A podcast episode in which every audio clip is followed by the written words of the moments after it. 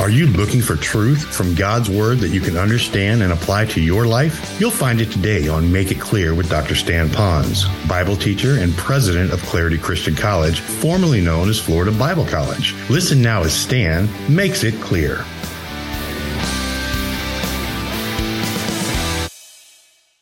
Now, the reason I say it's our DNA now is because since that is who God is and He lives within us, then we do have all the capacity necessary to forgive any injustice done unto us.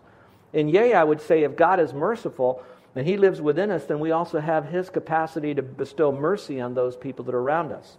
So, yes, it's easy to forgive when there's that one act of I'm sorry, and then hopefully we would then count upon him for that moment by moment act of having a forgiving spirit with that person, should it happen over and over and over again. So it's not just a one time lesson we learn, it's something that we have to do for a long time. In fact, the rest of our lives. And in fact, sometimes more with some person more than someone else. I put a note here for me. This is for me. I don't know if it'll help you, but I put this for me. Stan, you will never have to forgive Carol more than I've already forgiven you. So give mercy and forgive her. Now, the good news is my wife is about as perfect as she possibly can be. So it is easy for me to do this.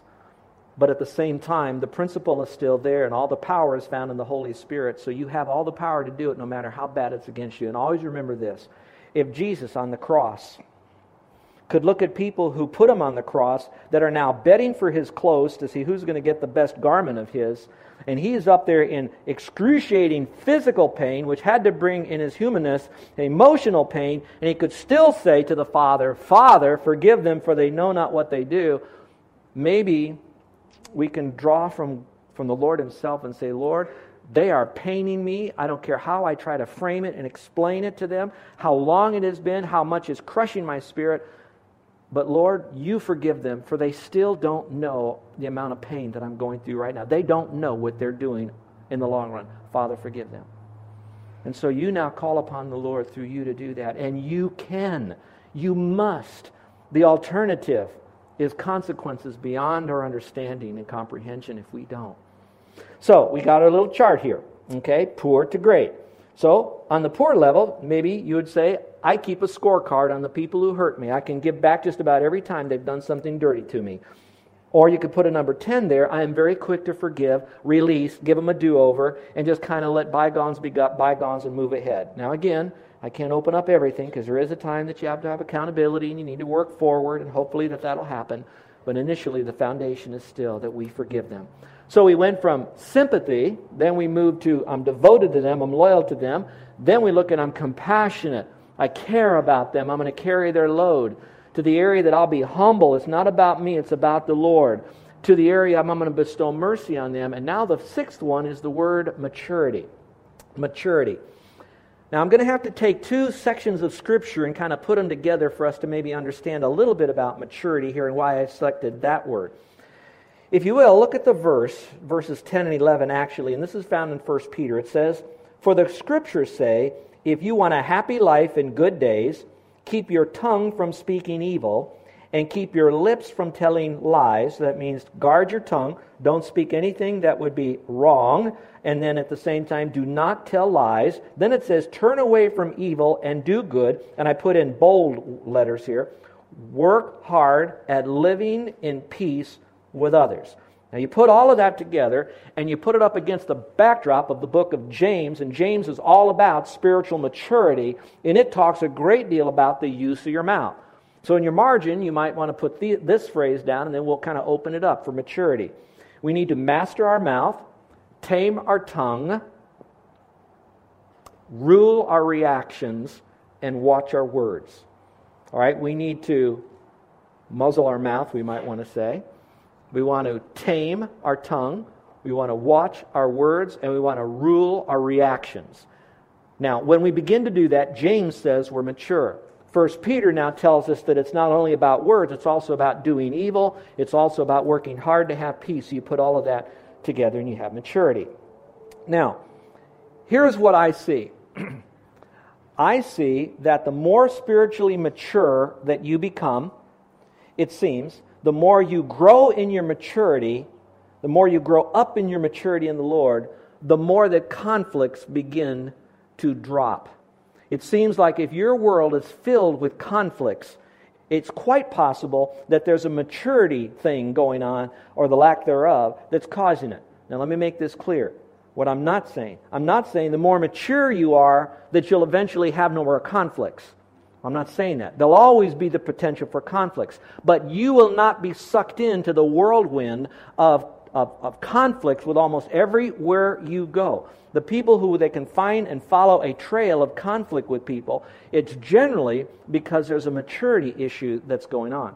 So again, the more we mature in the Lord, our conflicts then take on a little bit different shape. We handle them more quickly, we handle them more appropriately, we deal with them when a conflict does come up. Sometimes we can steer around it so we don't get in that situation. When we do, we handle it better so it minimizes and diminishes quicker. But the maturity factor is where it's at. So I can give you all the techniques on the conflict here, but the real root is are we growing up in the Lord? What's interesting is that our, our, the, how we look with our age, facial wise, does not necessarily mean that's how we are spiritually in our mature factor. And so we have to really grow up in the Lord. Now, you have the verse there, so let me see if I can define what I mean in the maturity and using our words. And again, I'm just going to go out on a limb here. When, when you're in a conflict, a lot of times you might need to define what did you mean by this? Now, stay what I'm saying. What did you mean by this? You have what we call literal meanings of words, and then you have the equivalency or what was intended by those words. So you have the literal meaning, and then you have what the meaning was behind those words. Maybe another way for those of you a little bit older in the Lord and your knowledge of the Bible, there are certain translations of the Bible that are called literal translations. One example of that would be the New King James Version. You have Greek, Hebrew, Aramaic. So, what they do is they try to translate from the original languages word for word so that you're getting as close to the actual word and what it means, and they call that a literal translation. Those of you that have an NIV version, what they do is they read what that was in the copies of the original manuscripts. Great scholars that are great wordsmiths and really have an understanding of the, of the languages. They then say, This is what the writer intended. And many are doing that. Many uh, scholars are doing that. So they come together with an agreement. This is what it is called an equivalency. So you have King James, and then you have the equivalency version. Now, some of you are going to ask me, which one is right? They're both right. Some, it's a lot better to have a literal translation. Other times, you have to really get the sense of the passage and what is he really trying to say. Now, don't park on that. I want you to park on a bigger principle. Sometimes in our conflict, when we want to really mature, it might require us to really be careful of what we say and how we say it, to really watch how we're coming across. And is that person really understanding what we're saying? Do you understand what I meant by that? What did you think I just said? And without marginalizing them down, find out so that you are having a thought for thought. So now you're speaking the truth, what you really believe to be the truth. You're now speaking without any evil. At the same time, you are working hard at providing peace for one another. Look at Proverbs 12 18 in both the translations. One is the literal. Notice how close they are together.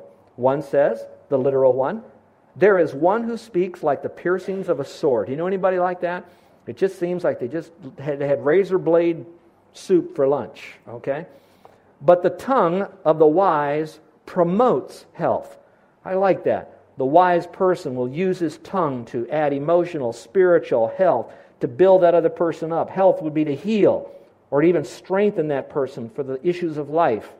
That's the King James. Now, the NIV says it this way. Not wrong, just says it so we have a deeper understanding. He says, reckless words pierce like a sword. Hmm. Reckless words would be words that we didn't think before we spoke. Reckless words would be words that we didn't care about if that other person understood fully. Or we used inflammatory words around that person. You always, you never. Reckless words pierce like a sword. But the tongue of the wise, again, brings about healing. How many of you have ever heard the phrase, sticks and stones may do what? Break my bones, but words will you know, you can really, from some simple wounds, the black and blue mark will go away in about six weeks. But the words that are said, that are pierced into the mind and the emotions of another person, not only stay there, but they generally will cause an emotional infection that will then create a relational infection and bring down that relationship and maybe even cause it to die, so to speak, not physically. And so the words we use ought to be very, very important and very clear. Now, if you will, take a moment, and if you look at your little graph there again, maybe you'll score a lower if you just seem to be the person that you just speak your mind. I don't care. I got to get it off my chest. I got to say this. It's on my heart. I don't care. It's got to be said. I can't put it inside of me. You let the words fly like reckless words. Score low. But maybe if you're an 8, 9, or 10, you try to carefully use words that build up the other person. And so you do work hard at that. And once you identify yourself, think what your mate or your friend might say of you. How would that be? Have you mastered your mouth? Have you tamed your tongue? Have you ruled your reactions? Have you watched your words and to see where you might be with all of this? Well, we're about ready to bring this message to a close. What I did is I wanted to take some words that would be the opposite of those six attitudes. I thought if I would give you the opposite, maybe on both sides of this, it might paint a more balanced picture. And what I'd like you to do is look at those six negatives on these. I'm not going to preach through them, but you might want to write those negatives next to the words you have in your outline.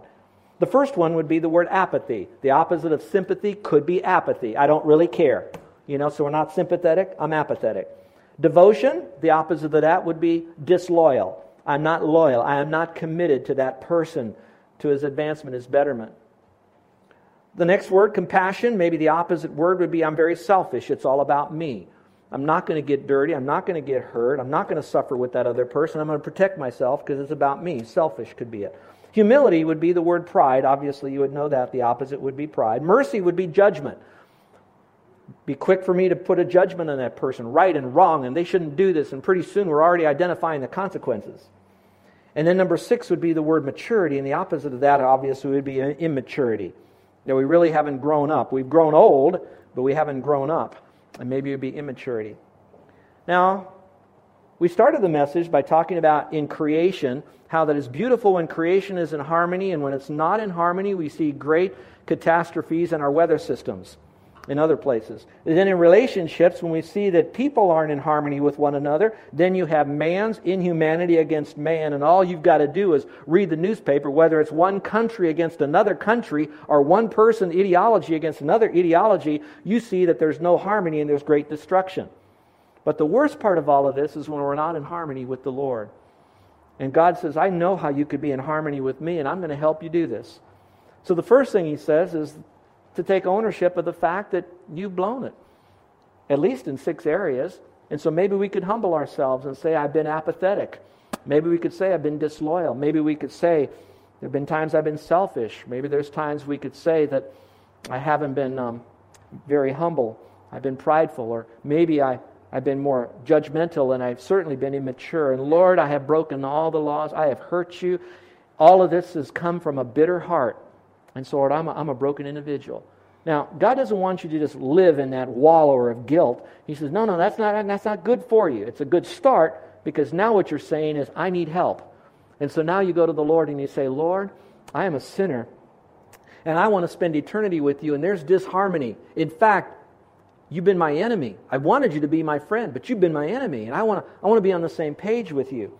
And so the Lord says, Here's what I'm going to do I'm going to die in your place for you because you are a sinner. And I'm going to take all the things you've ever done wrong, I'm going to transfer them to me. I'm going to pay for them all, and then I'm going to give you my eternal life that I have, who I am, and I'm going to give it to you now. And he says, The only thing you have to do now is to believe that I loved you that much and trust me that that has been done for you 2,000 years ago on the cross, and you're receiving it right now. And the moment that happens, God says, I give you a do over. If you mess up, he says, That's all right. You'll still be in my family. But if you mess up, go ahead and confess up. If you do, you'll be back in harmony again. You'll still be in my family, but I want you to be in harmony in my family. So I hope that might be something for some of you to realize that going to heaven is not by good deeds. It is by grace alone, through faith alone, in Christ alone. But you have to own up to those sins. And those of you now that are Christians that know you're going to heaven when you die, Maybe there's right now a, a, situation between a mate, a son or a daughter, a mom or a dad, step parents, step kids, step brothers, step parents. I don't know, wherever it might be. Is there a broken relationship? Is it on a team or a club? Where could it be that you might need to begin to look at these issues? I have to tell you that um, when you're in a position of leadership and influence, I'm sure that you're going to find yourself stepping on other people's toes and hearts. How do I know? Because I guess I'm in a position of influence, and I've done that with people too. It breaks my heart when I do. Sometimes I can't get past what I've done, but I really want to get past it. And I want you to know there's nothing better than um, when you are on the right page with another individual, that there's been ownership and forgiveness that's established. I'll tell you, you men have ever gone to work and you're not happy with your wife and you haven't resolved that issue. Isn't it not true when you're at work, you just don't have such a good day anymore? If you agree, say, uh huh. It's a horrible thing. I hope you would not waste time now to try to get this right. I've told this illustration before, but I need to tell it again. I was in San Antonio, Texas, had a counseling center there, and Carol and I did a lot of counseling. I received a phone call from a lady who lived out in East San Antonio, out near a place called La Vernia, and um, said, I need to see you. And she's crying on the phone. She says, I cannot make it another day. So she came over. Carol was there. She's in my office. And she is sobbing, just sobbing. And she said, Two weeks ago, my, my husband and I had another major argument. I was so mad. I was so out of control. I was yelling at him as he was leaving the house to go to work. He got in his truck and pickup truck, backed it out, headed down the road. And while he did, I realized that I can't, I can't let my husband do this. I needed to say one more thing to him. So I jumped in our car, jerked it out of our driveway, headed down the road in an old country road there in East San Antonio, and we're going at it. I'm trying to catch up to him, and he seems to be going faster. I'm catching up to him, but I couldn't stop him, honking and honking, and he's not stopping. And then I watched him go across a railroad track just as a freight train hit him. And his truck exploded right before my eyes. He died instantly. And she's sobbing, saying, I, I, I got so much guilt. I got so much guilt.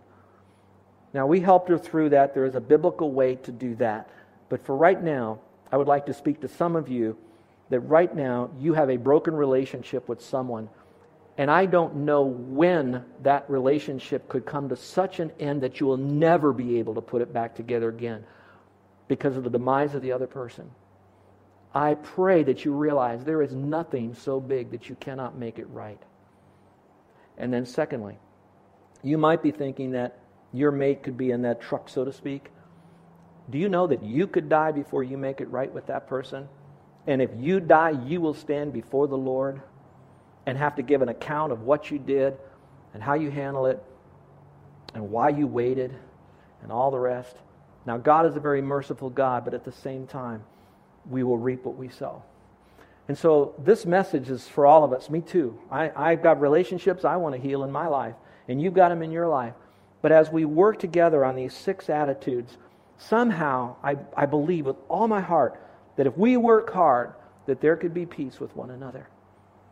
Now, last thing, and I will close. Those of you who are guests here, some of you might be thinking, man, there must be divisions and all this kind of stuff going on in this church. Uh-uh. This church has got a lot of harmony in it. Yeah, there's certain things people don't like about this or that and the other, but none of it is a deal breaker. None of it is, I'm, I'm leaving, I'm out of here. It's all like, I like pepperoni, this guy likes mushrooms on their pizza. It's, it's similar to that. And there's going to be differences, but that's what makes our church international a kaleidoscope of different people. But when we do, because we are so different,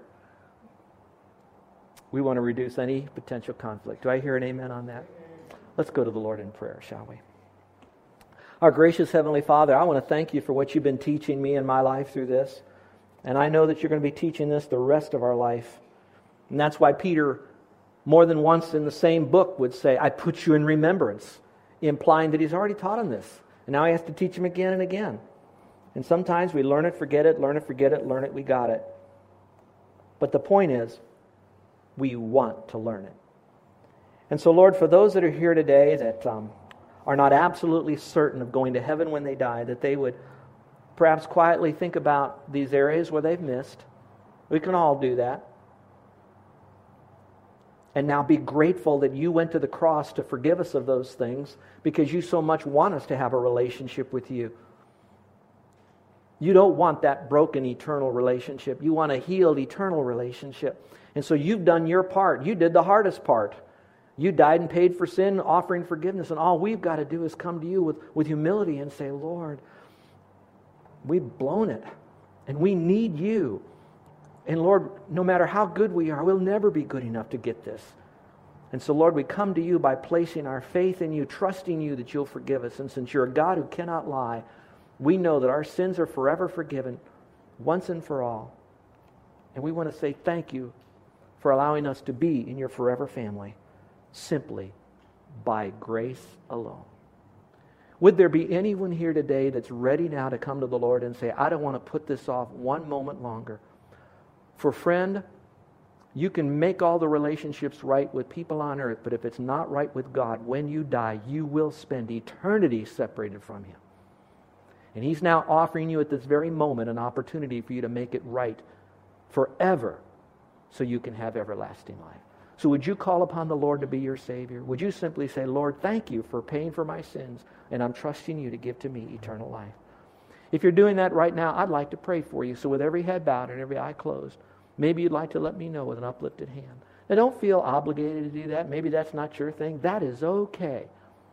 But for those of you that would like me to know, I want to give you that opportunity. Those of you that want to do it more privately, put it on the card.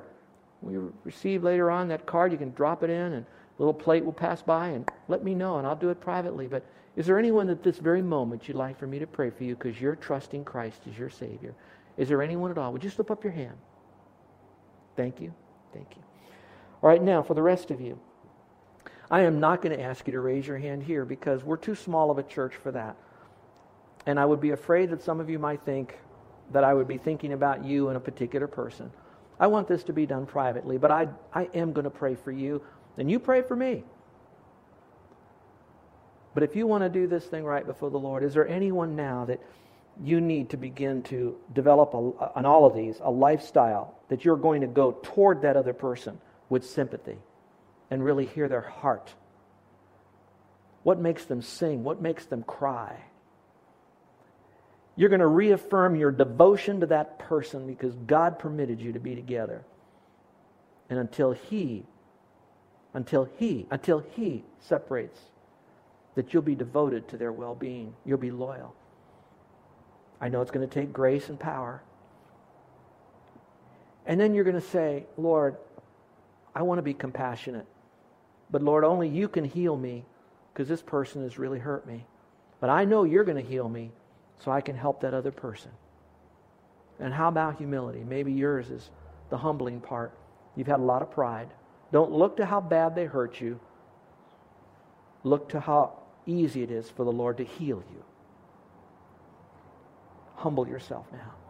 And by His grace, He will exalt you. Have you been showing more judgment than mercy? Or has your mercy about run out? I'm going to tell you that His mercy never runs out. So you have an unfathomable amount of mercy to still bestow. Will you do that? And finally, would you ask the Lord to help you to grow in grace and the knowledge of Him? You do that. And now take the what you're doing and attach it to the when. Put a date on it, put a time on it. Our Father, as a faith family, we love you dearly, and we thank you for what you're teaching us. And some of these are the hard lessons and yet, we're, your spirit is bearing witness with our spirit that we know what we've heard today is right. Just performing it is so difficult. And so, Lord, we know you said your burden is easy and your, and, and uh, your, your burden is light and your yoke is easy. So, we're going to go to you to help us to do this. We need your strength, your power. If we don't get it, it's not your fault. It's because we didn't go to you. And so, Lord, right now, we need you to help us. I thank you for this one who is more concerned about their relationship with you being in right harmony than ever before, and they have trusted you as their Savior today. And that, Father, they would read a Bible that's not to take away their fun, but help them to relate better to you and with one another. That they would talk to you in prayer, real communication experience. And Father, that they would meet regularly with other believers to help them to grow in small groups or connection groups or here every Sunday. And then, Father, that they would tell someone else the beauty of knowing that their sins are forgiven. Now, Father, thank you for what you're doing here. In Jesus' name, amen.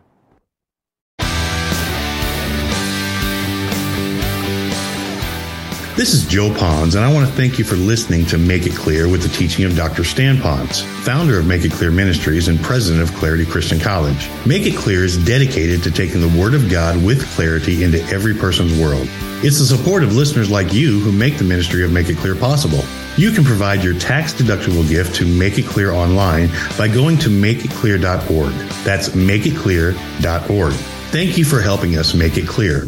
If you would like to have Dr. Ponz speak at your church or event, please email us at tellmemore at makeitclear.org. That's tellmemore at makeitclear.org. Thank you, and remember to make it clear.